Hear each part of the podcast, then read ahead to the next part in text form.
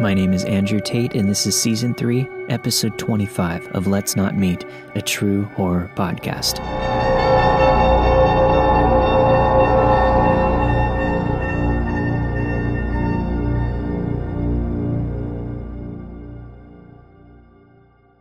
This happened two summers ago while I was house sitting out in California for an older couple that I had met at a conference for work.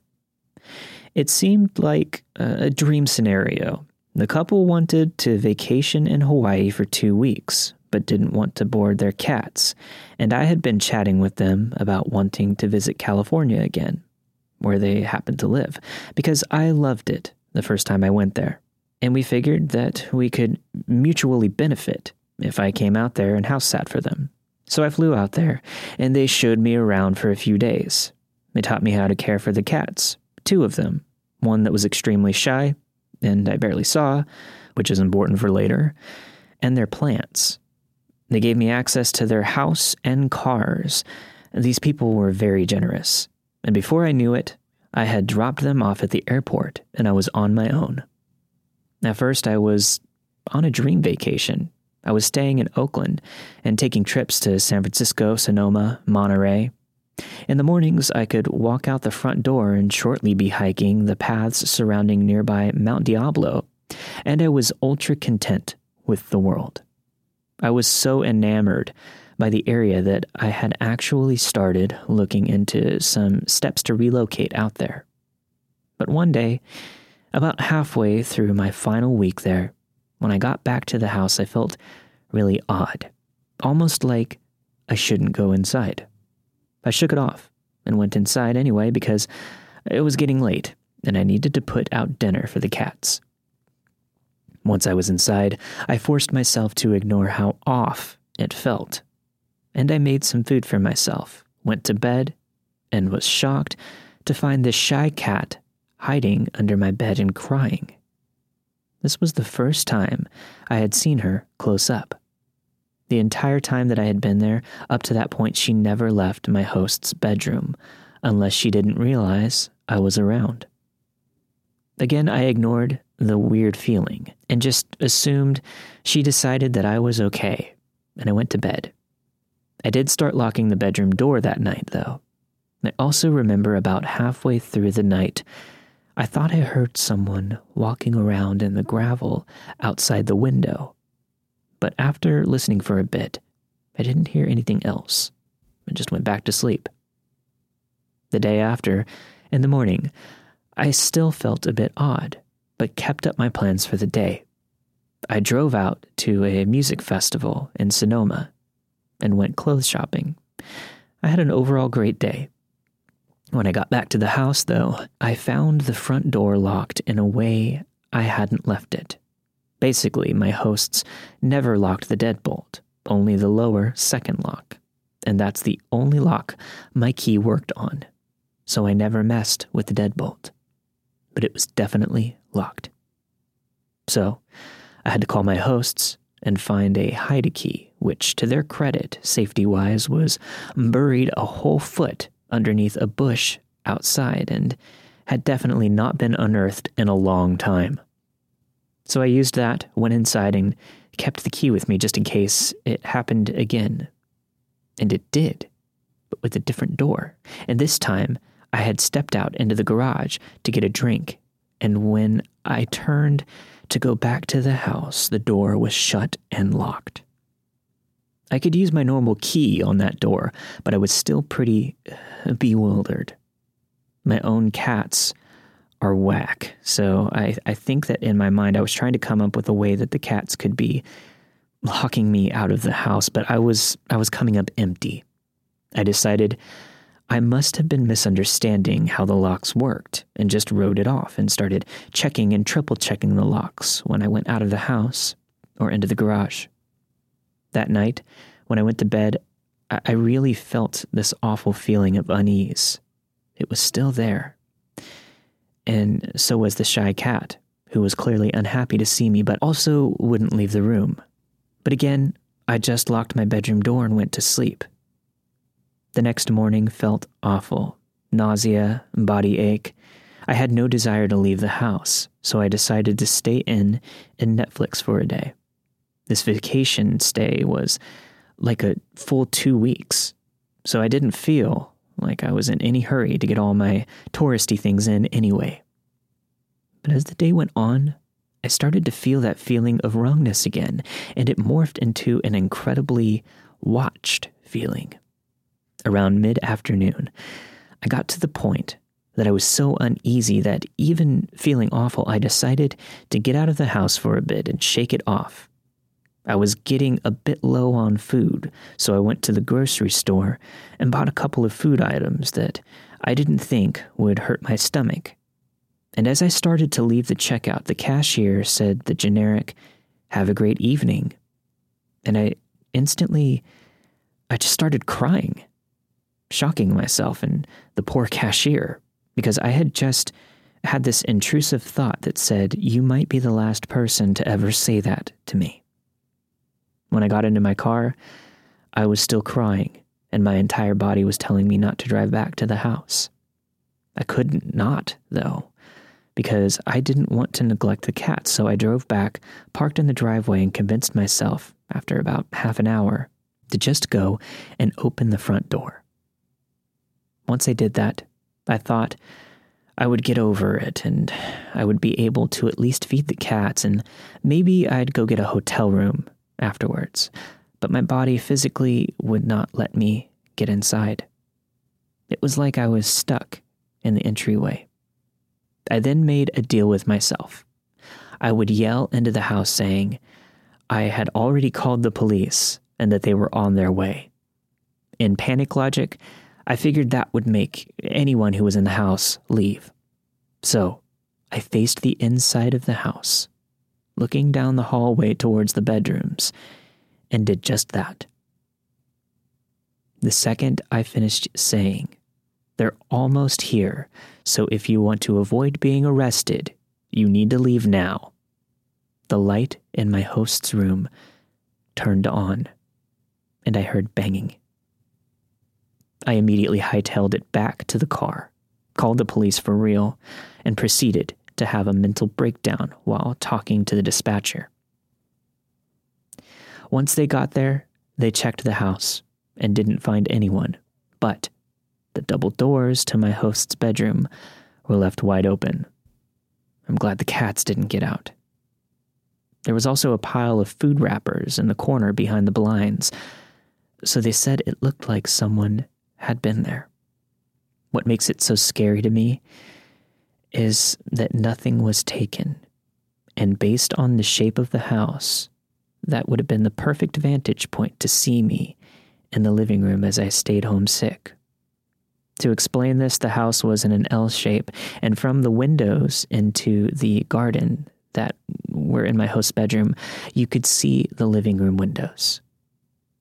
Also, the minute the police were gone, they said they couldn't prove anyone was there, there were no signs of forced entry, and we couldn't get a hold of my hosts immediately to verify if anything had been taken. Which, once they were back, they verified that nothing had been taken as well. So they said they'd patrol a bit, but nothing else. The shy cat was right back in the host's bedroom, and I didn't see her again until I left to go back home. So, basically, I think the intruder had been there at least two days, forcing her to choose between two strangers and leading her to choose one that was at least a little less strange me. It messed me up pretty bad, especially because they didn't catch the person and they didn't seem to have any desire to look. I still had to stay at that house for the next three days. Nothing else odd happened, and I didn't feel off the rest of the time that I was there, but the damage was done. I never felt completely safe in a home without doing a complete search before bed since. But I am extremely glad my gut spoke up. I guess I'd rather have some residual anxiety than be dead. So, whoever was in my host's house watching me, let's please never meet.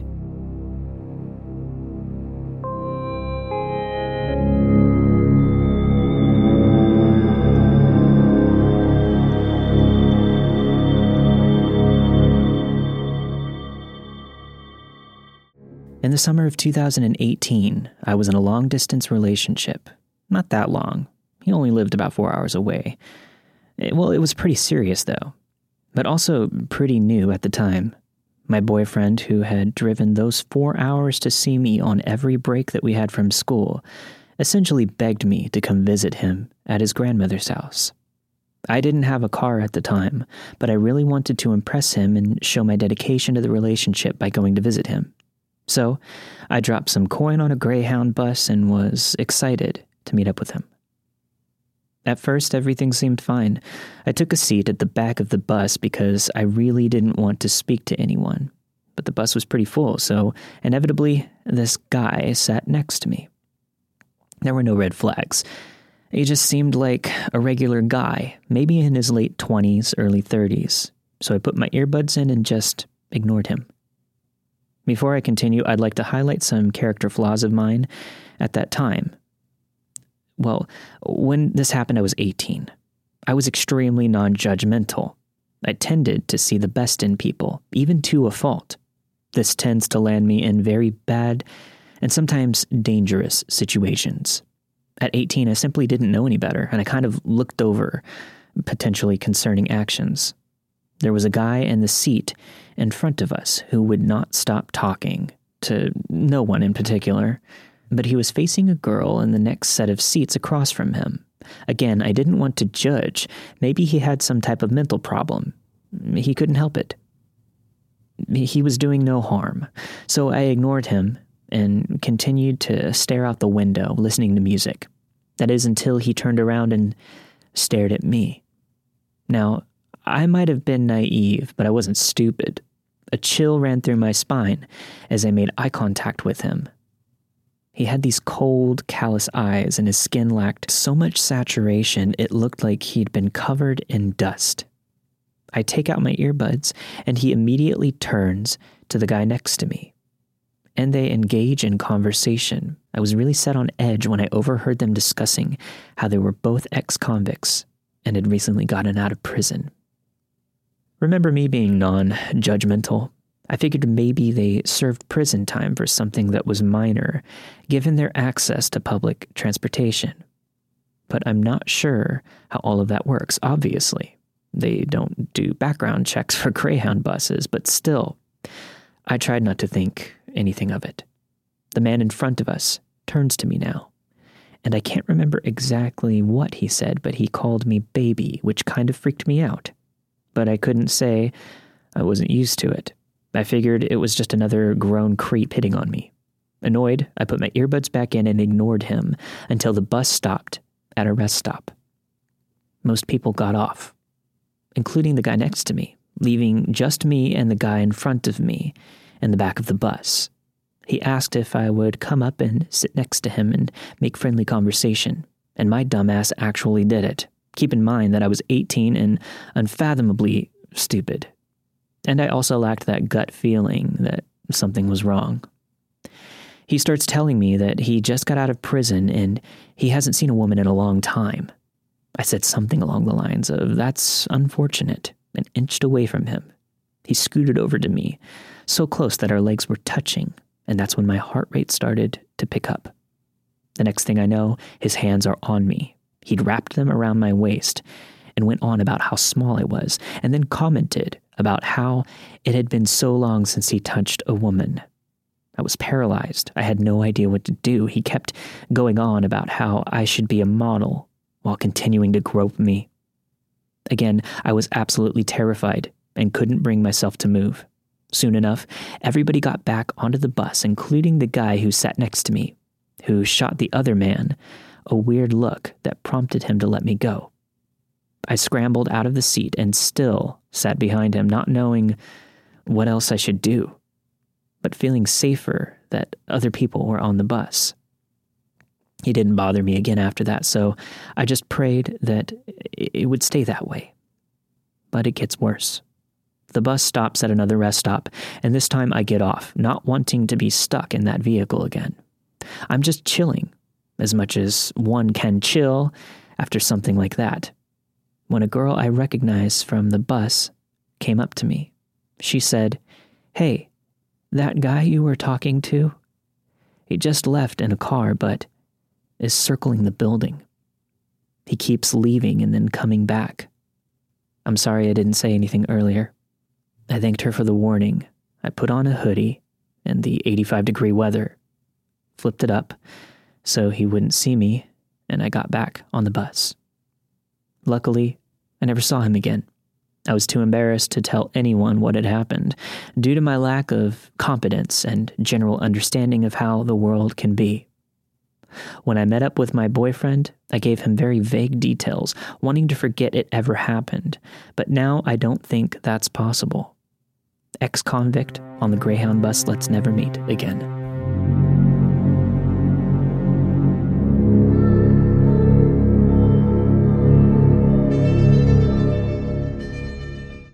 Last year, after a blissful first year of living in a new apartment all on my own for the first time, a man moved in next door that I'll never forget. The layout of my apartment is crucial to understanding the incident. The most important part is that my balcony and his balcony are only partially separated by a wall. There is a solid two foot gap in which you can easily walk from one to the other. For context, I previously had a very lovely woman living next door for the entire first year that I lived there, who never crossed this balcony threshold without being explicitly invited. I only throw this in there so you can understand that I wasn't previously concerned about someone infiltrating my space. This is the first time I met this new neighbor. He was unloading the groceries from his massive truck into the assigned parking spot next to mine. As I was driving up, he and a girl I assumed to be his girlfriend were unloading boxes from Costco. I noticed them speaking, and as soon as I was out of my car, they went silent. I nodded to them and proceeded to the elevator, and the guy ran up behind me. He threw some boxes down and begged me to wait. No problem. I'm a good neighbor. While in the elevator, the girlfriend refused to make eye contact or speak to me. A little weird, but I just thought she was shy. But he quickly introduced himself and was extremely chatty. In the first 45 seconds that it takes to get to the floor where our apartments were, he asked how I liked the place, where I was from, and where I worked. Looking back, his enthusiasm was a little strange, but I chalked it up to him being excited to be in a new place. For the sake of the rest of this story, let's call him Sam. Sam was maybe 33, six foot tall, with a slim, muscular build. He also had hair buzzed extremely short, as if to mask his balding. Pretty average looking by all accounts.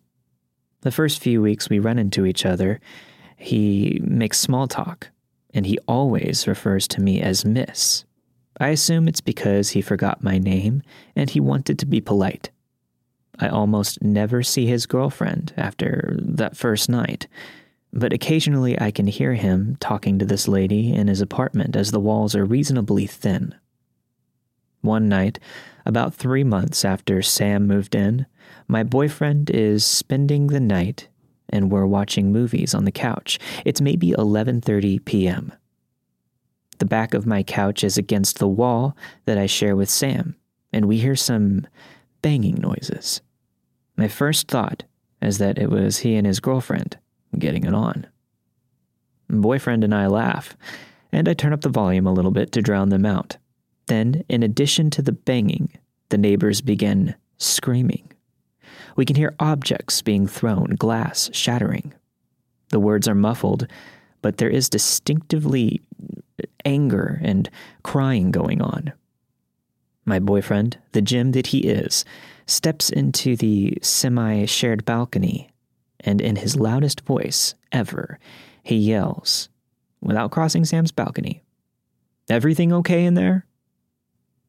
The girl opens the sliding glass door on Sam's side a minute or two later and says, Sorry about that. So we leave it alone. I'm concerned, but we have no idea what actually happened. and we decide to go to bed. This was a big mistake. I wake up around 3 a.m. to more screaming, but my boyfriend refuses to wake me up, and I'm not about to take my five foot self to break up whatever is going on at 3 a.m. I consider calling the police, but I was a bit drowsy and convinced myself that maybe I dreamed it. I deeply regret that decision. The next morning, I woke up to some terrible personal news an entirely unrelated death of a friend. And pretty much that put the events of the night on the back burner. I didn't forget, but it also wasn't on my mind. Fast forward about two weeks. It's a warm day, and I'm outside reading a book in a robe, sports bra, and shorts. I'm in my chair that faces away from Sam's apartment, so I can't see his side from where I am. I'm deep in my book when suddenly I get tapped on the shoulder. Sam is standing behind me and he asks if we can talk for a second. This man has already crossed an, albeit invisible, line by coming onto my side of the balcony. But I also can't get to my door without physically moving him aside, so I ask him what's going on. He told me it was his birthday and asked if I knew where to get some weed because I seemed like a girl who knows how to have a good time. As we live in a state where weed is legal, I told him that I'm sure Google would provide the best dispensary in the area, but I personally didn't have any. He proceeds to tell me how drunk he got last night and at this point I'm itching for an exit. As I start to move, as if to signal that I'm done talking, he reaches out from my shoulder and tells me he hit slash scratched my car last night because he was driving very, very wasted. Remember his massive truck? He says all of this with a smile on his face, almost laughing. I'm surprised, but mostly want to get away from him because my creep senses are starting to tingle and I don't want to blow up at him for hitting my car. He says he'll send me his insurance information if I give him my number, and thankfully, I knew that would be a bad call. I make a bad, nervous joke about knowing where he lived and said if the damage was bad enough, I would knock on his door to get the insurance information. He counters by saying that he will leave a note with his info on my door. He retreats from my balcony while also saying he'd prefer to just pay me cash and not involve insurance. I give it an hour or so. Then I head down to assess the damage. I did this because I didn't want to walk down at the same time as him, and I would risk having him follow me. Sure enough, there are two long scratches on the driver's side door. They're not deep or worthy of a call to insurance immediately, just kind of superficial. I really didn't want to get involved with him in any way, so I decided that I could deal with the scratches. But this little event has kind of shaken me. At this point, I knew something was off about him. Nothing unusual happens as far as I'm aware this night. However, the next day is a Saturday. I have work the next day, and uh, I'm at home, all alone, watching some action movie. It's around 11 p.m. I'm on the sofa with my cat, curled up on top of me. And the movie is relatively loud, so it takes me a little while to register this banging noise coming from the hallway of my apartment building. I honestly only noticed because my cat had woken up and got all puffed up and freaked out. I turn down the volume of the film, and suddenly the banging is getting louder and louder. And just as I stand up, I hear five words no one wants to hear coming from their door Open up, it's the police. My stomach dropped to the floor. I had lied to Sam the day before. I totally had weed, and I had smoked a joint outside on the balcony, the part furthest away from Sam's maybe 20 minutes before. I'm totally panicked, high as a kite, and trying to control my breathing so I don't immediately come off as suspicious before I answer the door. I remember checking the peephole to see a close up of a cop's face, and then opening the door, coming face to face with six officers, all with guns drawn. I'm about 0.5 seconds away from completely pissing my pants in fear, still convinced I'm somehow in trouble for smoking a joint. The officer who seems to be in charge can sense instantly the level of my panic, and he says, Ma'am, you're not in trouble. We need to speak with you about your neighbor. Can we come in? At this point, I'm reeling and my whole being is tense. I let the cops in, but my heart hasn't moved from my throat. The policeman in charge asks me about my interactions with Sam. I tell him I barely know him and that he lives next to me, only moved in a few months ago. I asked why they needed to be in my apartment. I'm scared, but also I don't typically get along with cops, and I have the right to know why six of them practically wave their guns in my face. The lead officer proceeds to tell me that Sam is a bad guy. They apparently beat his girlfriend so badly the night prior that she was now in ICU for her injuries. They told me that Sam had a gun and had barricaded himself in the apartment next to mine. They said they had spoken to my building manager and knew my place had access to his balcony, and they needed to use it. Then they asked me to go into the bedroom and lock the doors and turn the lights off. The next 30 to 45 minutes were absolute hell. In my panic, I had left my cell phone on my kitchen counter and had to sit in my room listening to the commotion. No shots were ever fired, but there was a lot of yelling and what sounded like things being thrown. Eventually, after what felt like a lifetime, the main officer knocked on my door and told me that Sam had been arrested and thanked me for letting them use my apartment. They asked me questions for maybe 15 minutes and then left. I wish this is where the story ended, but there is a bit more. In the days following Sam's arrest, I became even more panicked about him coming back to the apartment building, worried about retaliation. I hadn't said anything to the police to technically incriminate him. I had proof of nothing except his word that he was the one who scratched my car, but I didn't tell them about the night my boyfriend and I heard them fighting. About five minutes later, Sam reappeared at the building as I was coming home from work one evening. He tried to approach me, but the elevator shut just as he was running to catch it. My whole body got tense like the feeling when you come close to getting in a car accident but narrowly avoiding it. I stayed off my balcony entirely from this point and always kept the curtains closed. We didn't speak or really see each other at all for another few weeks. And then we had our final interaction. Sam stopped me in the parking lot one night, running after me as I was about to get into the elevator. He begged me to tell him why I let the cops in that night. I told him the honest truth that I was stoned, didn't know what to do, and had a bad history with the cops. This is all true, and again, I was concerned about him trying to retaliate. He then got pretty upset and kept trying to repeat the questions, obviously wanting a different answer from me. When I couldn't give him one, he then offered me $3,000 to testify as a character witness on his behalf because I, quote, knew him and I knew how he really treated women. I was speechless and very freaked out. He told me his hearing was next Thursday morning, and he asked if I could show up. I was like a deer frozen in headlights for a moment, and then somehow got the hell out of there after mumbling a sting of words that were almost likely incoherent. The Wednesday night before his trial, I came home from work and my cat was acting very weird, like something had spooked her and her tail was all puffed out. I kind of shook it off, but I noticed through the curtains that there was something taped to the outside of my sliding glass door.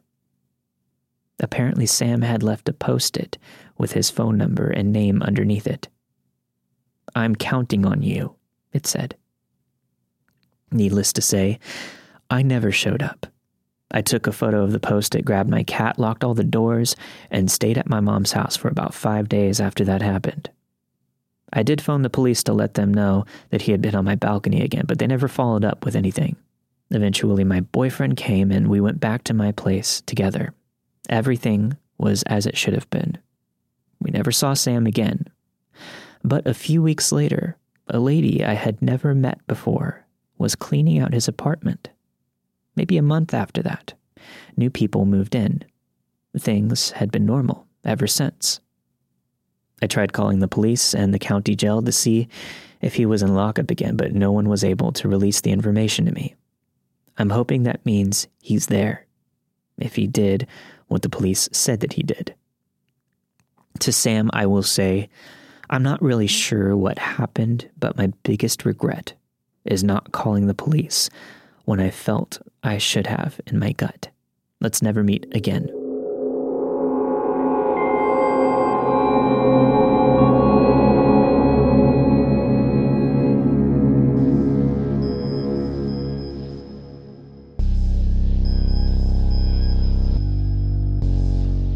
Thanks for listening to this week's episode of Let's Not Meet, a true horror podcast. This week you have heard Worst Neighbor Ever by Reddit user Little Spooky Girl, House Sitting Gone Wrong by Reddit user Blading Beastie, and finally, An Ex Convict Who Got a Little Too Close by Reddit user Bitter Drake. I hope you enjoyed this week's episode. And if you'd like more, head over to patreon.com forward slash let's not meet podcast to get this weekend's bonus episode along with all of the previous episodes. And don't forget, you can always send your stories in to let's not meet stories at gmail.com and follow me on Twitch at twitch.tv forward slash let's not meet streams where I'm streaming video games, horror movies, and just chatting most nights around 8 p.m. Pacific Standard Time. I'll see you next week for a brand new episode of Let's Not Meet.